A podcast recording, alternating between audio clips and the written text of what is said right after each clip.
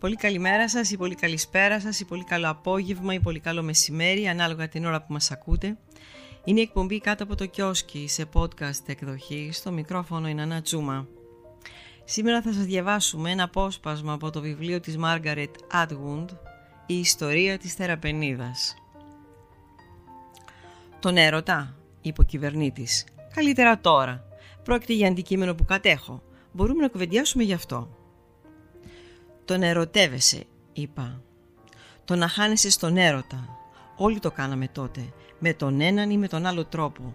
Πώς ήταν δυνατό να μιλάει γι' αυτό τόσο αδιάφορα, τόσο σαρκαστικά, λες και ήταν κάτι το τετριμένο για μας, κάτι το περιττό, ένα καπρίτσιο.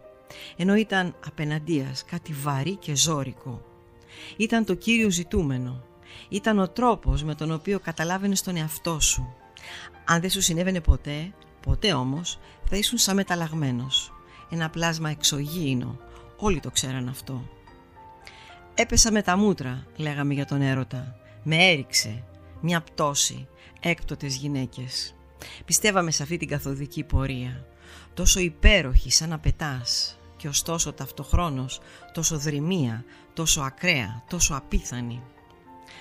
«Ο Θεός είναι αγάπη», έλεγαν κάποτε, μα εμείς το αντιστρέφαμε και η αγάπη σαν τον παράδεισο μας περίμενε στην επόμενη γωνία.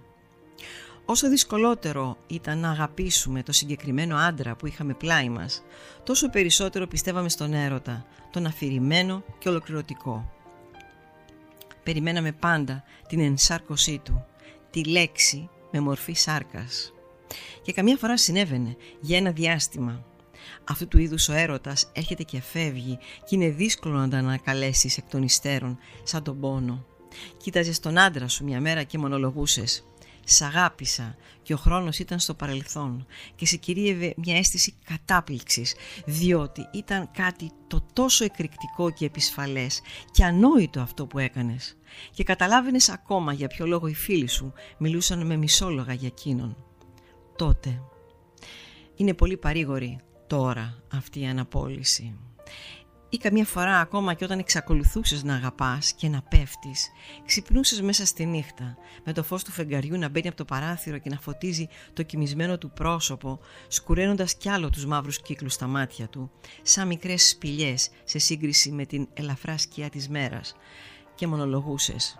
Ποιος ξέρει τι κάνουν όταν είναι μόνοι τους ή παρέα με άλλους άντρες; Ποιος ξέρει τι λένε ή που μπορεί να πάνε; Ποιος ξέρεις στα αλήθεια τι άνθρωποι είναι κάτω από το μανδύα της καθημερινότητάς τους; Το πιθανότερο κάτι τέτοιες στιγμές μονολογούσες.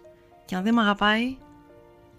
Ή θυμώσουν ιστορίες που είχες διαβάσει σε εφημερίδες για γυναίκες που είχαν βρεθεί Πολλές φορές ήταν γυναίκες, αλλά καμιά φορά ήταν και άντρες ή παιδιά. Τα παιδιά ήταν το χειρότερο. Σε χαντάκια, ή σε δάση, ή σε ψυγεία, ή σε εγκατελειμμένα δωμάτια ξενοδοχείων, με τα ρούχα τους βγαλμένα, σεξουαλικά κακοποιημένες ή και όχι. Σε κάθε περίπτωση δολοφονημένες. Υπήρχαν μέρη που δεν πήγαινες βόλτα. Προφυλάξεις που έπαιρνες, που είχαν να κάνουν με κλειδαριές σε παράθυρα και πόρτες, στο να κλείνεις τις κουρτίνες, να αφήνεις τα φώτα αναμένα.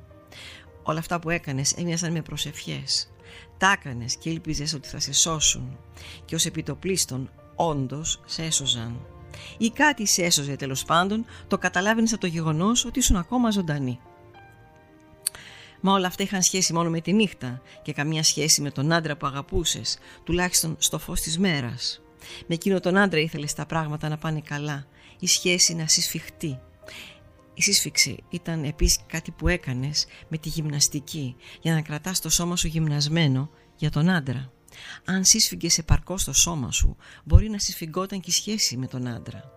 Μπορεί να καταφέρνατε να σφίξει η σχέση δουλεύοντας για αυτήν και οι δυο μαζί, σαν να ήσασταν δύο κομμάτια ενός παζλ που πρέπει να ταιριάξουν σφιχτά το ένα μετάλλο.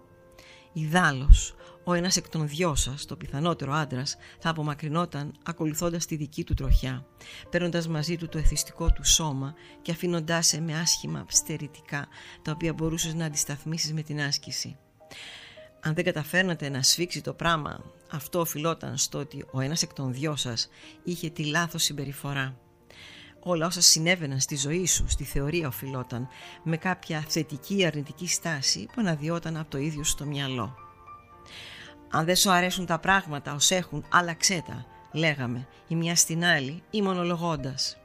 Και έτσι αλλάζαμε τον άντρα καταρχάς. Η αλλαγή βέβαια ήταν πάντα για το καλό. Ήμασταν αναθεωρήτριες. Αυτό που αναθεωρούσαμε ήταν ο εαυτός μας. Και είναι αλόκοτο να θυμάσαι τον τρόπο σκέψης μας. Λες και όλα ήταν του χεριού μας. Λες και δεν υπήρχαν αστάθμητοι παράγοντες, απρόοπτα, όρια. Λες και ήμασταν ελεύθερες να αλλάζουμε και να ξαναλάζουμε αενάως τη μονίμως επεκτηνόμενη περίμετρο της ζωής μας. Αυτά η απόψε. Καλό σας βράδυ.